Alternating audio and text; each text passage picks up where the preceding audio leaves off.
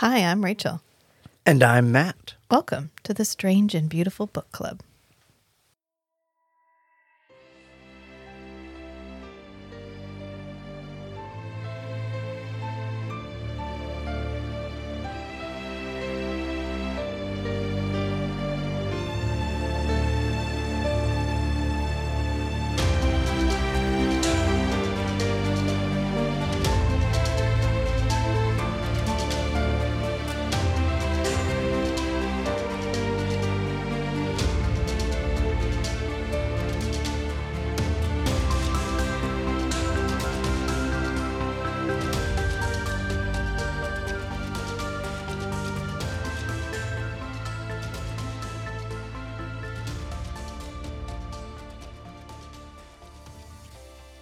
Time for part three of our 1979 Vampire Deep Dive, which was supposed to be part two, but I got excited, forgot I made a schedule, and did love at first bite. But now we're doing Nosferatu the Vampire.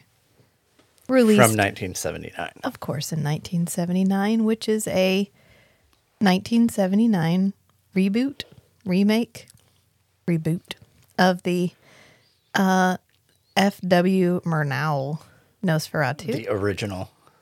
the first vampire movie, which we actually started our podcast with one year ago. Uh, at the time, we debated whether or not it was the best vampire movie ever made because that's the claims that everybody made about it. And apparently, Werner Herzog, who directed Nosferatu, the Surprise. vampire with a Y, said that it is the best film ever made in Germany. Not his, but the other one The original. the original. And so this is like it's interesting because you know we talk about oh reboots. Uh there's no original ideas, whatever. Well, here's a here's a reboot, a 40-year-old reboot that is 45 about year old. about to be rebooted again because they're making another Nosferatu with Bill Skarsgård. So we're going to get to see iteration 3, I guess. And- Are you sure those are the only iterations? No. I bet there have been a lot more. Oh, I'm sure there have. I mean, we just had the the one that came out that was like the Voyage of the Demeter, where he was very Nosferatu last like. last voyage. And of course, we have the Nosferatu clan in Vampire the Masquerade. So uh, definitely there's an effect on the culture overall. And this is our third adaptation of Dracula that we're covering in a row that were all released in the same year. And I have to say that the Dracula myth is not growing on me.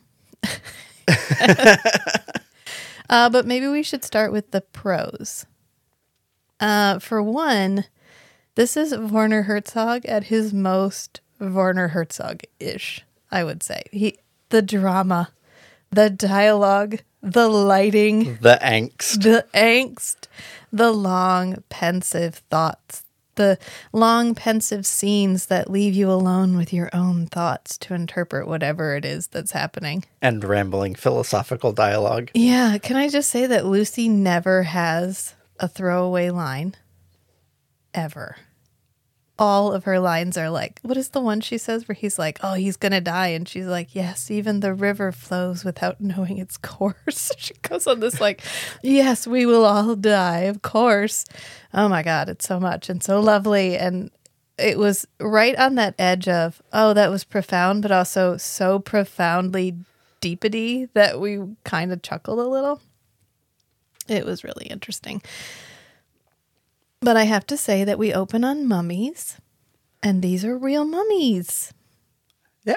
Uh, we were commenting on the poses and facial expressions and and then wow, the prop guy really really went all out on these Yeah. these prop I- mummies. I, was like, oh, look, mummified labia. That's really, wow, okay. Somebody had to model those. And then I looked it up, like, oh no. No Them, real them some real mummies. And they are from. real mummified human remains. Yes, thank you. We no longer call them mummies. Thank you for the correction because mummies implies an object.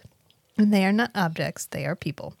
So they are mummified human remains. But they are from the Museo de los Momias, or the Mummy Museum in the old colonial city of Guanajuato. I may have murdered that, but Guanajuato, which is about 200 miles northwest of Mexico City. So these are actually mummies from Mexico. And apparently, uh, Mr. Herzog removed them from their cases and arranged them for the shots. And they go roughly from birth to old age as he's panning across them. So we start with the Oh. children and then we go through slightly older mummies until we get to the yes, it- when we were people. watching this, it it hung up on like the first frame, Yeah. I had to stare at these And we desiccated waiting- baby mum mummified human remains. go, and and then when I realized, oh, this is Werner Herzog, I said, oh, sad beige carcasses for sad beige vampires. Many sad based jokes were made. Oh no, th- or it's allegorical. That's what I kept repeating. Oh, it is allegorical. No, oh, lots of terrible German accents from us, not from in the movie. He actually filmed both an English and a German version of this, often filming the same scene twice. And I gather the guy who plays Renfield, whose laugh is actually what got him the part. Oh, I'm sure. Yeah, Werner Herzog saw him in a Oh, French, that was- in a French show That was and was the like, trivia. "That is the laugh I need for Renfield," and hired him based on his laugh. And I gather in the German version, his laugh is a little bit less grating, pro- Oh, really? pronounced. One might Okay. say, because after a while, you're like, "Please take the. I don't want to see this man ever again," because his laugh is so. I get, which is the point, right? It sounds diabolical. It sounds manic. Right. He's supposed to be insane. Yeah. And he definitely conveys that. Yeah. I think this brings up an interesting question of reboot versus remake because there are quite a few scenes in this movie that are shot for shot. Right. This They're shot not- for shot remake Yeah, of this, the original. this is not a reimagining, except maybe in dialogue, because of course the first one didn't have dialogue. But this is not a reimagining. This is a straight lift reshoot. Every once in a while, we get a little bit of creative license, but for the most part, um, we change the names back to Dracula, Lucy, Mina, because by the time uh, Werner makes this movie, the rights on the book have lapsed. Right. In So- fact, that's what he was waiting for. Right. He started the day after the rights lapsed. And so he was able to go back to using the original names, which he still swapped Lucy and Mina because it's Lucy Harker, should be Mina Harker. But I mean, whatever. I mean, nobody had access to the book. Wait, everybody had access to the book. Whatever. It doesn't matter. So he swapped them. Actually, I read a piece of trivia that said they're swapped in the 1992 one too, but that's not true.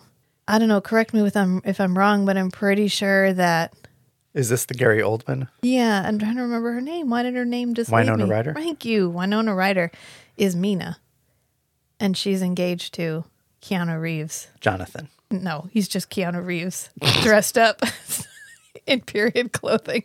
Keanu Harker. Keanu Harker.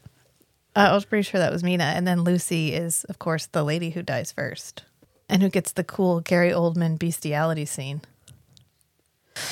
I don't know. That's a whole other podcast. So anyway, he changed the names back, and the lady who plays Lucy, every time she was on screen, I was like, "Wow, she is extremely striking," and her name is Isabelle Adjani, and she's just very I don't know. She's like so 70s looking, but I don't, know how to describe that. There's like a a thin faced, long, straight haired beauty quality that they were looking for for leading ladies around the 1970s. And she has that, but she's also like timelessly pretty. I don't know how to describe that. Um, but every time she was on the screen, she's just extremely attention grabbing. Maybe that's Yes. the way to phrase it. So you can kind of see why uh, Nosferatu, which is not his name, Count Dracula, who is not Orlok in this, he's Dracula, um, is drawn to her. She has a very pretty neck, as he says. Right. Yeah. When he sees the picture Yeah. in Jonathan's locket. So we start the movie pretty much exactly the same, where Jonathan is like, Oh, Lucy, I love you. Here's some kittens. Let's hang out with the kittens and have a banal conversation. And then he goes to work, which apparently he works for Renfield. Yeah, like the original. like in the original. And Renfield's like, haha, oh. it's like stupid laugh. He's like, you have to go over to Transylvania. Boy, do I have the contract for you. Yeah, he's like, here, go sell this house to this creepy dude. You know what? Why don't you sell him that house next to you? And Jonathan's like, you mean the one that's been abandoned for years? It's basically a ruin. And he's like, yeah, it's fine. What's he gonna do? Come tour it first? No, it's, it's fine.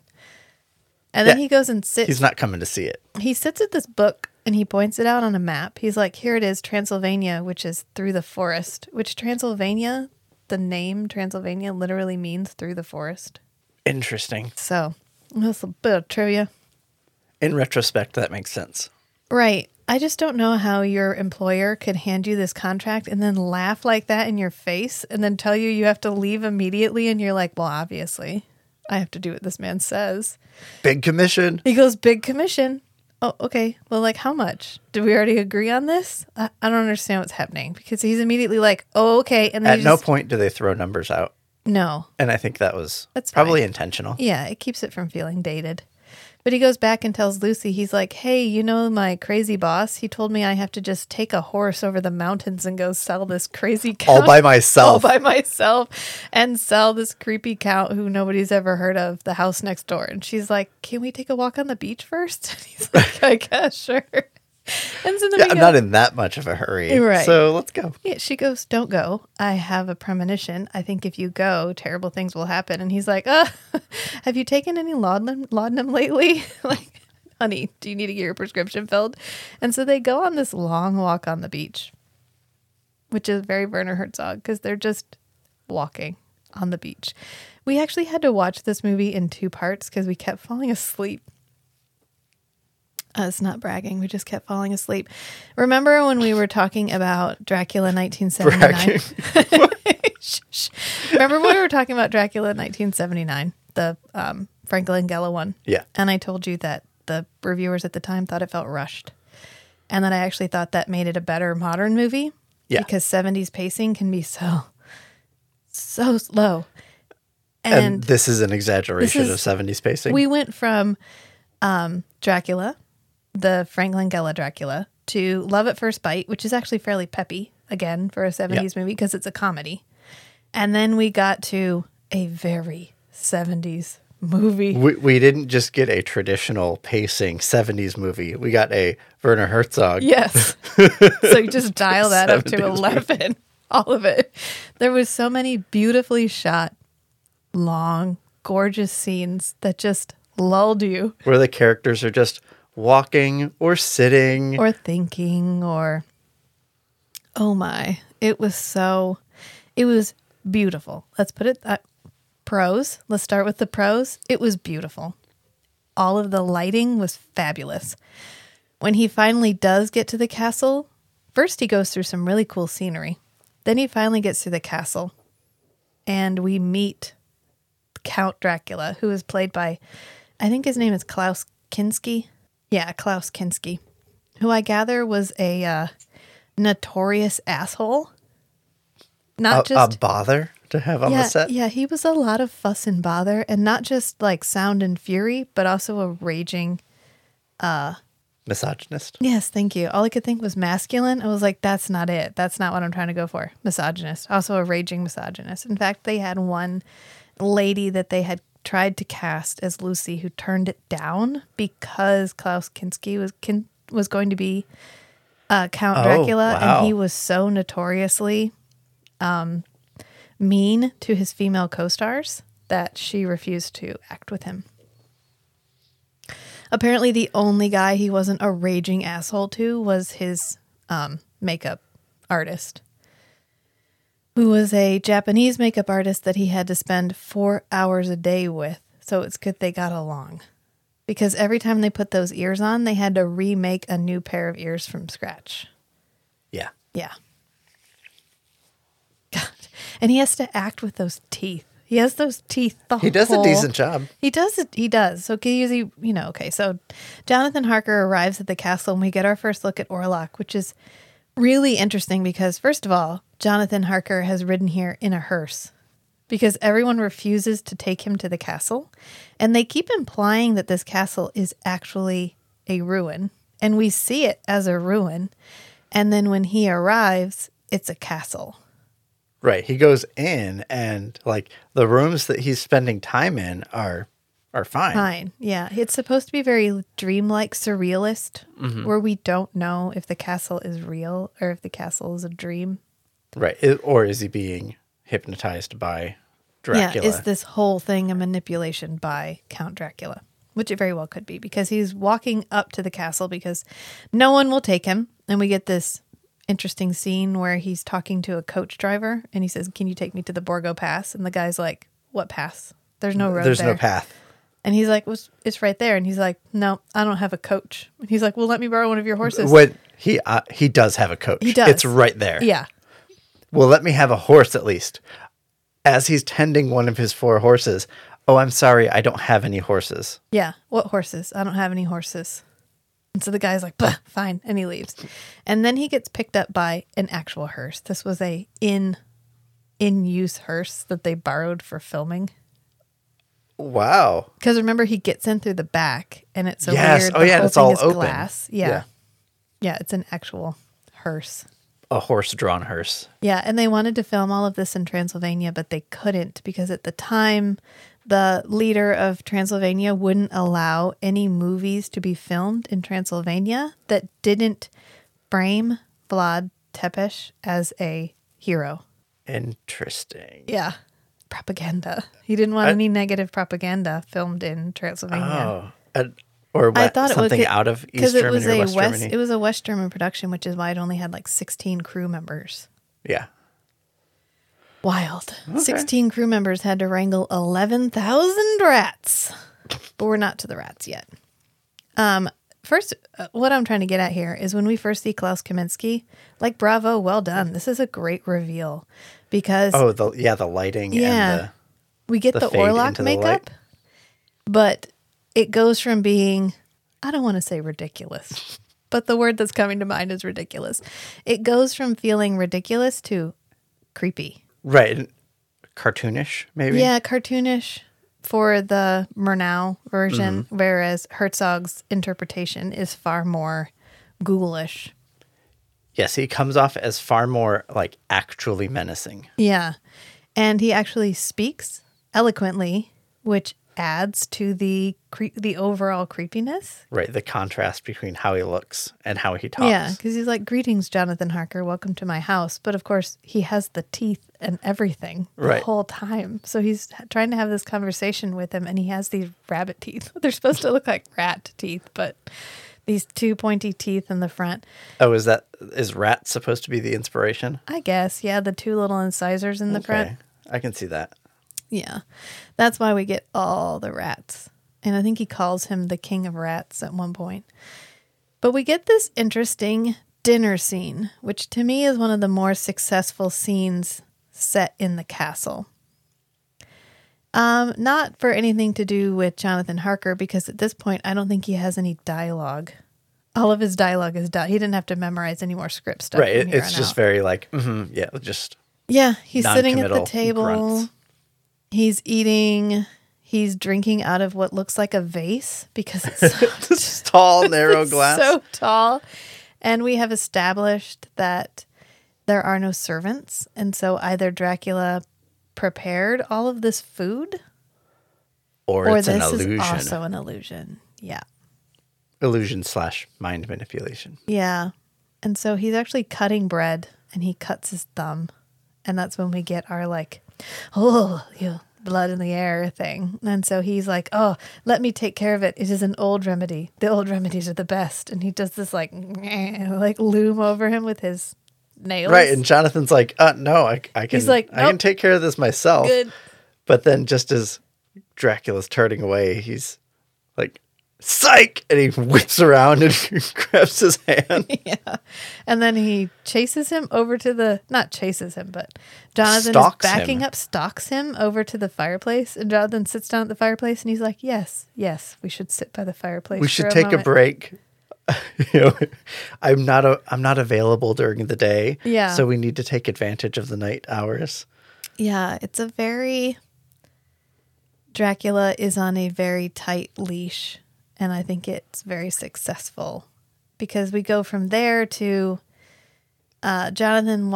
Jonathan falls asleep in the chair, which of course he does in the Murnau version too. This is another thing where it's very shot for shot. So he falls asleep in the chair, which doesn't feel like it makes any sense. But when he wakes up, it's daytime. There's a guy outside playing very bad violin. A child. A child, which is supposed to, I Yeah, think, I'm not add to the surrealness. It it adds a creepy vibe for sure. Yeah. It's not that we just hear bad violin music. There's actually someone there playing bad violin In the alleyway. I mean, the score for this movie otherwise is really great. They actually got Der Rheingold Orchestra to do the score. Right. So it Yeah, and it, feels it very, sounds a lot like Wagner's music from uh, the Ring cycle. Yeah. Der Ring, Der Ring de Nibel. Das Nibelungen. Yeah. Just such a weird. This movie was an experience. Let's put it that way. I, I didn't come away not changed. I don't know how it changed me, except that I had I, I don't I don't know. I don't know if there's a I don't know. I don't know how to describe how I ended up feeling about this movie because it was slow and pensive to the point of being almost unwatchable, but it rode that line of it was so pretty. It was hard to hate it. Yeah, I think uh, visually and uh, audi audially Audi- audibly Audibly? audibly it was visually and audibly beautiful yeah. plot wise I mean, it's, not a- exciting it's yeah. but it's good it's a remake. It's not a Right. reboot. Yeah. and the dialogue i really appreciated the dialogue not not because it's uh you know, flowery and philosophical and rambling Yeah. but because there's not any bad dialogue That's true. there's no lines where you're like oh this character is being an idiot Yeah. The only character that you're really like, oh, they're so stupid. It's like the crazy guy, Renfield. Renfield. Yeah. I, I really liked the Lucy character. We get this cool scene after Dracula finally comes to Wismar. It keeps it in Wismar, not in London. And this is actually filmed in the Netherlands, hence all the canals. But he, And the Dutch signs yeah. on So- the buildings. Dracula finally makes it to Wismar after killing everybody on the boat, which is my biggest. I just can't. It's probably the hang up. My biggest hang up about the whole Dracula myth is how he kills everybody on the boat because to me it feels so short sighted and animalistic. And I Right. He's supposed to be this immortal, powerful creature, Yeah. and you you can't hold your appetite I always want Dracula the to ship be, running I always want. Dracula to be smarter, and he's never Yeah. smarter. And that's just that's what I always just get hung up on is he's not a wise character. Right. And I just want I always want him to be and he's not. And so, I don't know, I don't get to fix that. It's not my character, so I just avoid him. But here we are watching the third one in a row. So, he's finally arrived. Lucy is brushing her hair. Jonathan has arrived back, but he's lost. He's has a brain fever, so he doesn't remember anything, and so she's kind of I told sad. Van Helsing, Dr. Van Helsing is Yeah. sitting there. I, and I said, imagine him in his office. Bring in the next patient. Oh, brain fever. Okay, go on, take your medicine. Next patient, severe brain fever. now go, here's your medication. Next patient, you don't have a brain fever. Get out. Get out! Get the fuck out! and just brain fever, brain fever, brain fever. Because that's the only diagnosis he ever gives anybody. Look, he knows what everybody has. Okay, you, brain fever. You, mm. they had one called putrid throat, which I always think is really funny. So brain fever, putrid throat, brain fever. Uh, anyway, so Jonathan has brain fever, and Count Dracula has finally circled his way around to Lucy. He has apparently murdered all of Wesmer at this Wismar at this point because there's just coffins everywhere. right. Just like the original, we see lots of scenes Yeah. with people carrying numerous coffins down the road. Because he brings both the plague and he just goes around wantonly murdering people all night. And so she's looking in the mirror, brushing her hair, and we see his shadow come along the wall outside her door. And then the door shuts. And when it shuts, the shadow is on the inside of the door. which was a really cool effect. It was very cool. And when she turns, he's actually standing beside her. And then she philosophizes him out of her room. he's like, Well, I can see you've thought a lot about this. I shall kill Every you later. line of Lucy's dialogue you could imagine Werner Herzog saying as a documentary voiceover. so much. That was one of my favorite exchanges because she says, Jonathan has come back. You did something to him. And he's like, Yes, he will die. And she's like, Of course he will die. We all die. And she just has Eventually, we are all Earth. it's that's why I'm saying I don't I have very conflicted feelings about this movie. Maybe because I liked okay, so what we loved most in the Frank Langella Dracula was the fact that Dracula got to be a person. He got to be relatable. He got to be lonely. He got to be charming. He got to have human desires. he got to be someone that we felt was an actual character and not just a construct to drive the plot forward. And then we watched Love at First Bite, where Dracula gets to be the butt of all the jokes, the straight man butt of all the jokes. So, this type, this serious Dracula character gets transposed into a comic setting. And then we watched, if possible, a more serious vampire movie than Frank Langella's Dracula, which is Nosferatu the vampire. And it's just not my favorite interpretation. I think because the Count Dracula character in this one is so animalistic. Right, his hunger. He doesn't get to be most of real. his personality. He gets this one tiny, beautiful little moment. Two, actually, two little moments where you're like, oh, you could have been a real character that we actually got to interact with and grow and use for for the fullness of being a character instead of just as this two-dimensional thing wedge that just drives the plot forward. And that's when he's talking to Jonathan at the dinner table. And he has that whole line about, yes, death is terrible, but can you imagine what it would be like to be denied the opportunity to die?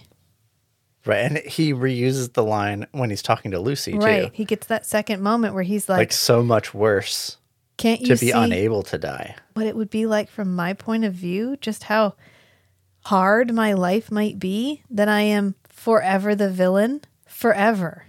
I'm not just evil. I have no end in sight. I have to be this forever.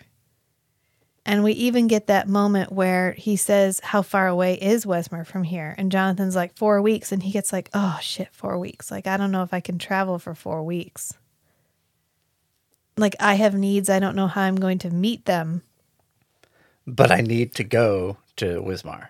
Yeah, but I want to go. I want to move. I want to change. I want to see the world. I want to do something other than sit around in this castle, which is a product of my own imagination. And yet, he is in so many ways trapped. I think we modern viewers see vampires as like the ultimate freedom because they're framed as like, you know, party all night, sleep all day. Doesn't it feel good to be a vampire? Which is the tag from Lost Boys. It's the I'm beholden to no rules. I'm not even beholden to time. And yet, some of these, the older interpretation is you are trapped by your nature. Right, and human nature requires adhering to some set of common rules just to be part of a society Yeah. because humans are social creatures. And and the the human condition kind of requires mortality. Yeah. It requires change. And so for a vampire to be outside of society's rules and outside of the constraints of mortality is like the ultimate punishment. Yeah. Because you are excluded. You are excommunicated from the human race, which is the worst thing that can happen to you. yeah. And I think this definitely invites that conversation. I think because we get that glimpse that Count Dracula might be as much of a victim of his condition as everyone else is. Especially when we get that really weird scene with Lucy at the end because she real she tries to tell Van Helsing because of course we get multiple research scenes. You know, every vampire movie must have a research scene. And we get at least two because Jonathan gets a book and he reads it, and then Lucy gets a hold of the book and she reads it. And she realizes that the only way she's going to be able to defeat Count Dracula is if she distracts him long enough that he forgets the cock crow and gets caught by morning light, which is how he gets defeated in the Murnau one, too. Right. And so Lucy's like, All right, I've got this. So she traps Jonathan with some holy wafers because Jonathan is just sitting in this chair for the last 50% of the oh, movie. Oh, she also goes to the house and she has some of the the sacrament, the Eucharist, yeah. and like blesses the dirt. Yeah. I don't know if that's supposed to be like, oh, I discovered the dirt and I'm just reflexively like blessing myself to Maybe so he can't go back to, it to it. avoid it, or she's actually blessing the dirt so that he can't use it anymore. Yeah. I think that's what she's trying to do. But then I thought it was really cool that she took a whole bunch, like a whole stack of the wafers and just and them up. crumbled them and made a line, which is a big like fairy Yeah. uh, fairy mythology thing about like a, a circle of salt or Yeah. whatever. And she makes this, you know, mystical barrier that Jonathan can't cross because he's becoming a vampire now, apparently. apparently. Apparently. and he he actually is trapped Yeah. because he needs the maid to uh, sweep it up before he can get, out. of it. later, of course, because Orlok, not Orlok, sorry, Dracula shows up. I keep calling him Orlok because that's who he is in the original Norse Yeah. Nosferatu. But Dracula shows up and he's like, "Oh, this." She's just laying there, and she's like covered herself in rose petals, and she's wearing this diaphanous gown, and she's lying in state on her bed, and so he- Presenting herself as a, a midnight snack. Yes, she's like, "Hello, I'm available for snackies."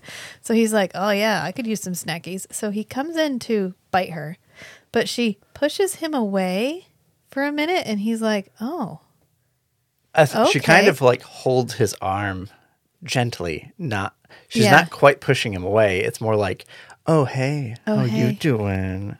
So then he pulls her dress up, like he pulls Up her leg? dress, and I, I was like, "Oh no, are we about to get some weird '70s nudity?"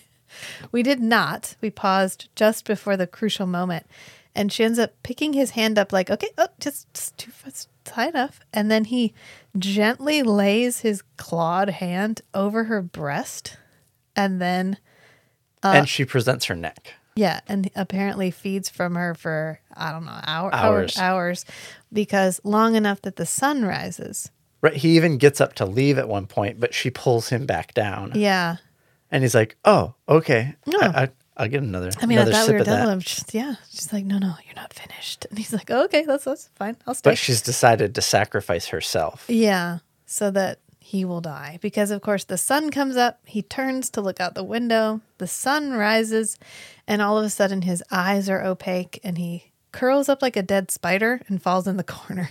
He does not just poof like he does in Nosferatu. He's And he stays there. right. And Van Helsing comes up, runs up the stairs, and he sees Mina, or not Mina, sorry, this is Lucy. He sees Lucy on the bed, and he goes, "Oh no, I should have believed you." Of course, should have believed her. She was right. And then he, meanwhile, Dracula's just curled up in the corner. So he turns around and he's like, oh God, it's Dracula. And then he goes, I I need to get a stake. Or she tells him, stake. A hammer and a stake. Yeah. So he runs off to get a stake. And when he comes back, we don't actually see him stake Dracula. Right. We just stay downstairs and we hear hammering sounds from upstairs. And then Mm-hmm. he comes downstairs and we get this really weird exchange. There's a because he's- bloody stake. He's got this bloody stake. And this man runs in and he goes, Did you just. Yeah, he's like the police. Yeah. And Jonathan Harker's like, That man just staked Count Dracula. How did did everybody in there? And did everybody know Count Dracula and they all thought that that his ears and teeth and that was just fine? We weren't gonna. Maybe probably nobody actually saw him Oh, okay. in person. They They just just, knew he know he bought the house and he's moved in. Yeah. And like his name has spread around just by word of mouth. Oh, here's this wealthy uh, you know, Central European Man. man Yeah. uh, person uh, who just bought this house and moved in Mm-hmm. and and Van Helsing just killed him. Yeah, and Van Helsing's like, "Yep, I did that." And so the guy turns to this fellow who's standing next to him and he goes, "Arrest him." And he goes, "I've never arrested anybody. I don't know how to do it." And he goes, "Well, you just you take him to the prison." He goes, "There's nobody left at the prison to Who's gonna guard him? And he goes, "Well, then get the police. They could come get him." And he's like, "They're all dead." It's, uh, it's it feels very like post-apocalyptic. Yeah. Like these people have not adapted to residing in a city that is no longer a city Yeah. because most of the people are dead. right. I, a a, depopulated city. I mean, there's that very weird post-apocalyptic scene right before Lucy sacrifices herself, where they're all dancing. Oh, in Oh yeah, the they're all partying. and all there's a bunch of furniture that's been moved out in the square and there's a big fire and they're all dancing and partying and instead of hearing the dancing music we hear this like or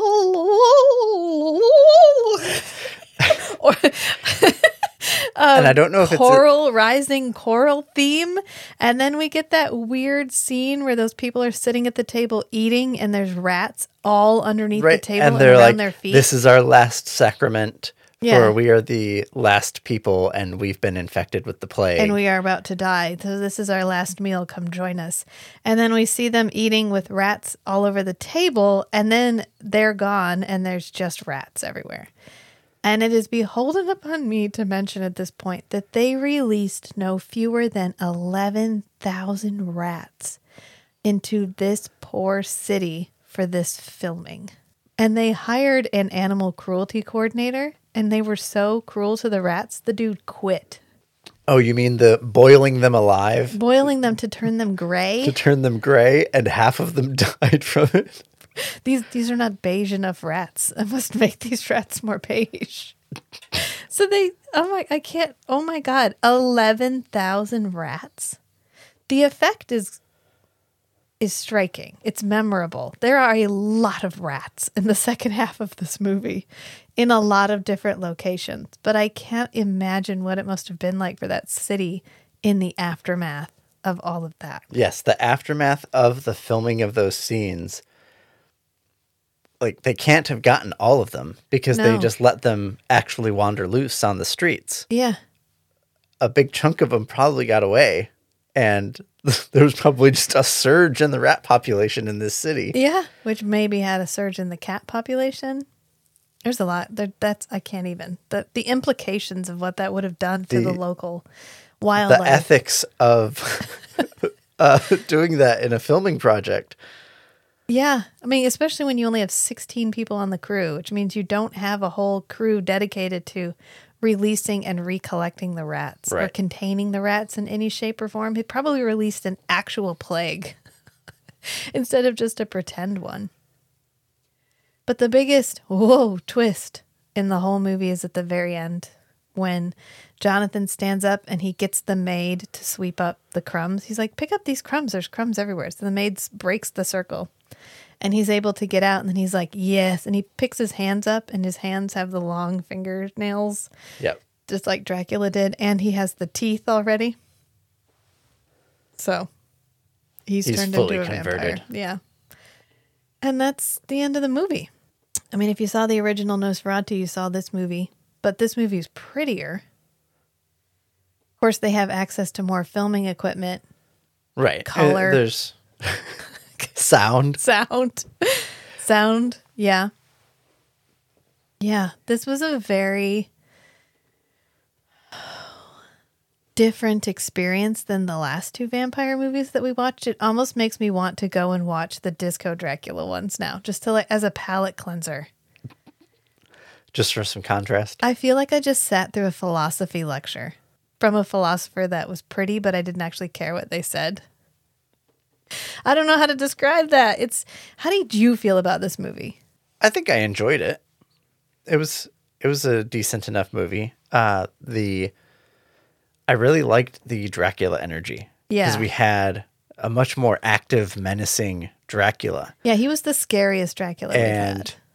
and once after he gets to Wismar and kind of establishes himself in the house, we get a few scenes of, oh, here's what Dra- here's how Dracula acts when he's in a big populated city. He just literally like frolics around a like the town square for a little while That's one whole like five minute long scene of him just running in circles around this. with his arms out like, "Woo, I'm an airplane." and yeah, uh, it was wild. And then um, Jonathan at the end, he kind of frolics off, uh, implying that he survives. Perhaps they can only frolic. Maybe they the- only frolic, Like yeah. the Chinese vampires that have to hop. yeah, Yeah. Honestly, I don't know. I don't think I could sit through this movie a second time to give you a better description of how I felt about this movie. I if I was to watch this again, we would have to fast forward through parts. Yeah, because there were definitely some scenes where it just felt so pensive. And I think what really made the movie bearable was our ongoing commentary through the whole thing. I don't think I could have sat and watched this alone. There's the scene where he's running around in the in the square and so I was going woo doo, doo, doo, doo, like singing like he was singing when he was running Yeah, around. then he goes like slightly off frame. Yeah. Or he blends into the background at least. And then he comes back out and it does another does loop. another loop. And then there's the scene where he gets to the castle, where Jonathan gets to the castle, and we were making cracks about is it the castle? Is the castle in front of you, or is the castle inside you? Everything was allegorical. The castle's allegorical. That's allegorical. And then we saw the slow motion bat, which shows up occasionally. And apparently, that's not, they just wholesale lifted that from a documentary. They didn't film it for this. They just sampled. they just sampled it, Yeah. put it in there. Was it a Werner Herzog documentary? I have no idea. I don't know. Was he doing documentaries I yet? can't. I couldn't even find out. I don't. Uh, I part of me wants to say let's do a whole Werner Herzog just like deep dive as a what is going on in that man. Like obviously this, he's got that um, Jodorowsky energy that I'm Yeah. doing this for the art energy. Yes. But at the same time, I feel like Jodorowsky would always present you with something that was so what the actual fuck that it kept you engaged. Whereas Werner Herzog is leaving so much up to what you bring to the screen mm-hmm. that if you're bringing nothing, like if it's 11 o'clock at night and you're cracked out from being with your kids all day and you're trying to sit and watch this and you've got nothing to give, you get you, there's nothing to get. Right. Does that make sense? Yeah. I'd rather watch a guy shit gold than watch somebody else run down the beach for 25 minutes. Yeah. Uh, that was a Jodorowsky reference. It wasn't Holy Mountain that he does. The, Yes. Yeah. Shit's gold. Um, I don't know. It really made me wonder: Am I a critical movie watcher? In the, like, not a critical like I critique things, but in that I am capable of watching these things and analyzing to myself how I like and don't like things. like in an objective way. Yeah. And or am I just opinionated? Because those things are two You, different you things. can be both. You can be both. And I think that that um, is just a side effect of watching a Werner Herzog movie. You're like, am I smart enough to get this movie? I think that's the question you always walk away with. Is it me or is it him? Which one of us didn't get it? And I don't know. I don't know. You know, if you didn't watch this and you just listened to our critique of it, don't do that. Go back and watch it because th- I feel like this is a movie you should experience once. Do you need to experience this movie more than once? Nah, I don't Maybe, think you do. Maybe put it at like 1.5 speed. Could put it in something where, like QuickTime, where you can set it to play a little faster. Yeah, put it in something like QuickTime where you can be like, um, play this at 1.25. You'll be fine. You're not going to miss any of the dialogue. There's actually very little dialogue, which is ironic considering it's a remake of a silent film. The music is stunning. Uh, There's, the there's lighting quite a number of scenes where there's no dialogue Yeah. And I was thinking that's probably so they didn't have to refilm it for the English and German versions. Yeah, that's possible. That's also probably a nod to the original. Yeah. Yeah, because some of these scenes are literally shot for shot. Oh, we do not get the pivot straight out of the coffin scene. I know. I was a little bummed because we get all the way to the getting to the port in Varna, and we're getting his black coffins loaded onto the ship in Varna. And actually, the guy who gets his toe bitten by the rat, there's a fellow who sticks his foot in to shoot, Mm-hmm. Or his shoo a rat. He gets his toe. It's his toe Okay. bitten by a rat. That's Werner Herzog. he put himself in the movie. He's the guy who gets bit by the rat. But Is is that a metaphor? it's allegorical. Werner Herzog gets bitten by his own creation. Yeah. Oh, yeah. It's definitely metaphorical. And so we get the scene where the guy is writing in the log, just like we do in the silent movie. But then we don't get the cool Orlok like or on the Dracula. on the ship, somebody's investigating the chests. yeah. the And crates. which is weird because it's the most iconic scene to me in Nosferatu is the the guy cracks open the coffin and Orlok does the creepy just straight from laying down to sitting up. It's probably it's definitely the most spoofed. Oh yeah. Um moment and yet it's not in there we just get everybody's dying it's just me and the first mate and then we get the captain tying himself to the wheel and then dracula from like three quarter profile from below Yeah. and that's it yeah Yeah, even the silhouette scene, we don't get it in Orlok's castle. yeah We get it outside of the Harker household when Dracula is like walking up to the building to sneak into Lucy's room. Yeah. We get his silhouette with like all the claws out on the side of the building. right we also it, get him oh, sitting in the window it actually his shadow expands to cover the entire side of the building. yeah yeah Is that's what that a saying metaphor? it's allegorical. But literally, the lighting in this was phenomenal. There's that scene where they're in the castle, and every time it cuts to Orlok, you don't see anything but his head. You mean Dracula? Oh God, Dracula. Every time we cut to Dracula, you see nothing but his head. Right, just like floating in darkness. Yeah. And there's another one where he's walking down a hallway, and as he gets closer, the the lighting shifts shifts from behind him to just his face. Right, And it's so- coming in slightly from the side. Yeah, so you end up seeing his face and you lose sight of the tunnel behind him. Right. There's some really cool lighting tricks. It's worth seeing for the cinematography.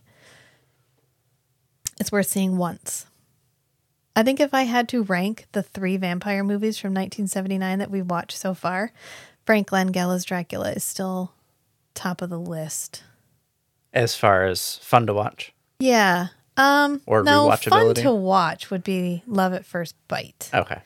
For Dracula adaptation, I'd have to say it's Frank Langella's Dracula. Yeah. Still. Just because he's actually a person. Yeah, because he you can sympathize with the character and it's a gothic romance.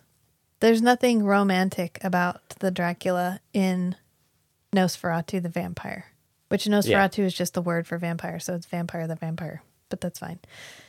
Um he- he's not Just like Transylvania through the woods. Yeah, exactly.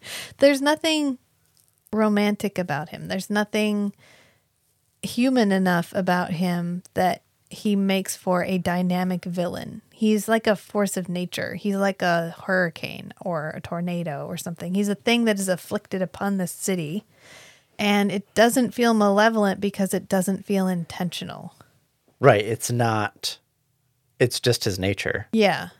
It's not that he's, his goal is to cause suffering and he like gets pleasure from that. Right. It's, he's just being what he is. He's like a rat. He's just doing what he's what he does because he's a rat. right. You don't hate the lion for eating the gazelle. Right. And that's why I think that the Frank Langella one appeals so much to me is because you get the sense that every time he does something, it's an intentional choice. So when he Yeah. does do evil shit, he's intentionally doing, he's choosing the evil shit. And that makes him a more menacing character because Right. it's intentional. It's not just like collateral damage of existence for this creature that feeds on human blood or whatever. Coming up next is Nocturna, which is another disco vampire. I am so excited. This is the one with the Dracula's daughter comes to Los Angeles, I think, to be in the disco scene. Anyway, I'm excited. This is going to be another 180. How wild that there's all these vampire movies that came out this year and they are all so different so far.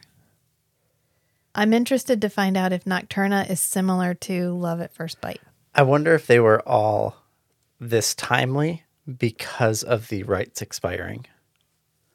That is an excellent point, Matthew. It's very likely that that is why there's so many adaptations of Dracula. There was probably a whole bunch of people that wanted to make a Dracula movie, Yeah. and they're like, "No, I don't want to touch this because it still has like a copyright or whatever." Yeah. And then, oh, the rights expired. Oh, I can find I've had this sitting on my shelf for years. I've been wanting to make this my entire you know, director career whatever. Now I can get that down off the shelf and everybody got their Dracula projects off the shelf Yep. at the same time. it was like Winnie the Pooh this year Yep. Winnie the Pooh without the red shirt. without the red shirt. Yeah, just the general character, Winnie the Pooh. Hmm? Mm-hmm. That is a very good point. Thank you for making that. Excellent connection. which Matthew. leads into some commentary about how copyright can stifle creativity in a very impactful way. Yeah, it really can. I can see the point of copyright though. Um, but copyright's good for what, 100 years? 75 years? Uh, it depends on when the copyright started Yeah. and the as like the copyright law changes it kind of just keeps getting extended but i think it's over a 100 years now Yeah. I mean, is- yeah, but it also drives creativity in that it restricts you. You can't re- you can't regurgitate the same stories over and over Right. again. right So it both benefits and retracts from. I mean, that's why Disney's doing all the live action remakes right now. right to refresh They're refreshing their copyrights. Yeah. That's why they're making they're remaking, not necessarily rebooting, because then they're refreshing their copyright on that story. the all the names are the same all of the appearances are similar enough that if you were to do like a an art version of like are they doing i wonder if they're doing like cinderella or something They already did Cinderella. they just redid Cinderella. They redid Cinderella. They've redone. Oh my gosh, a whole bunch of them.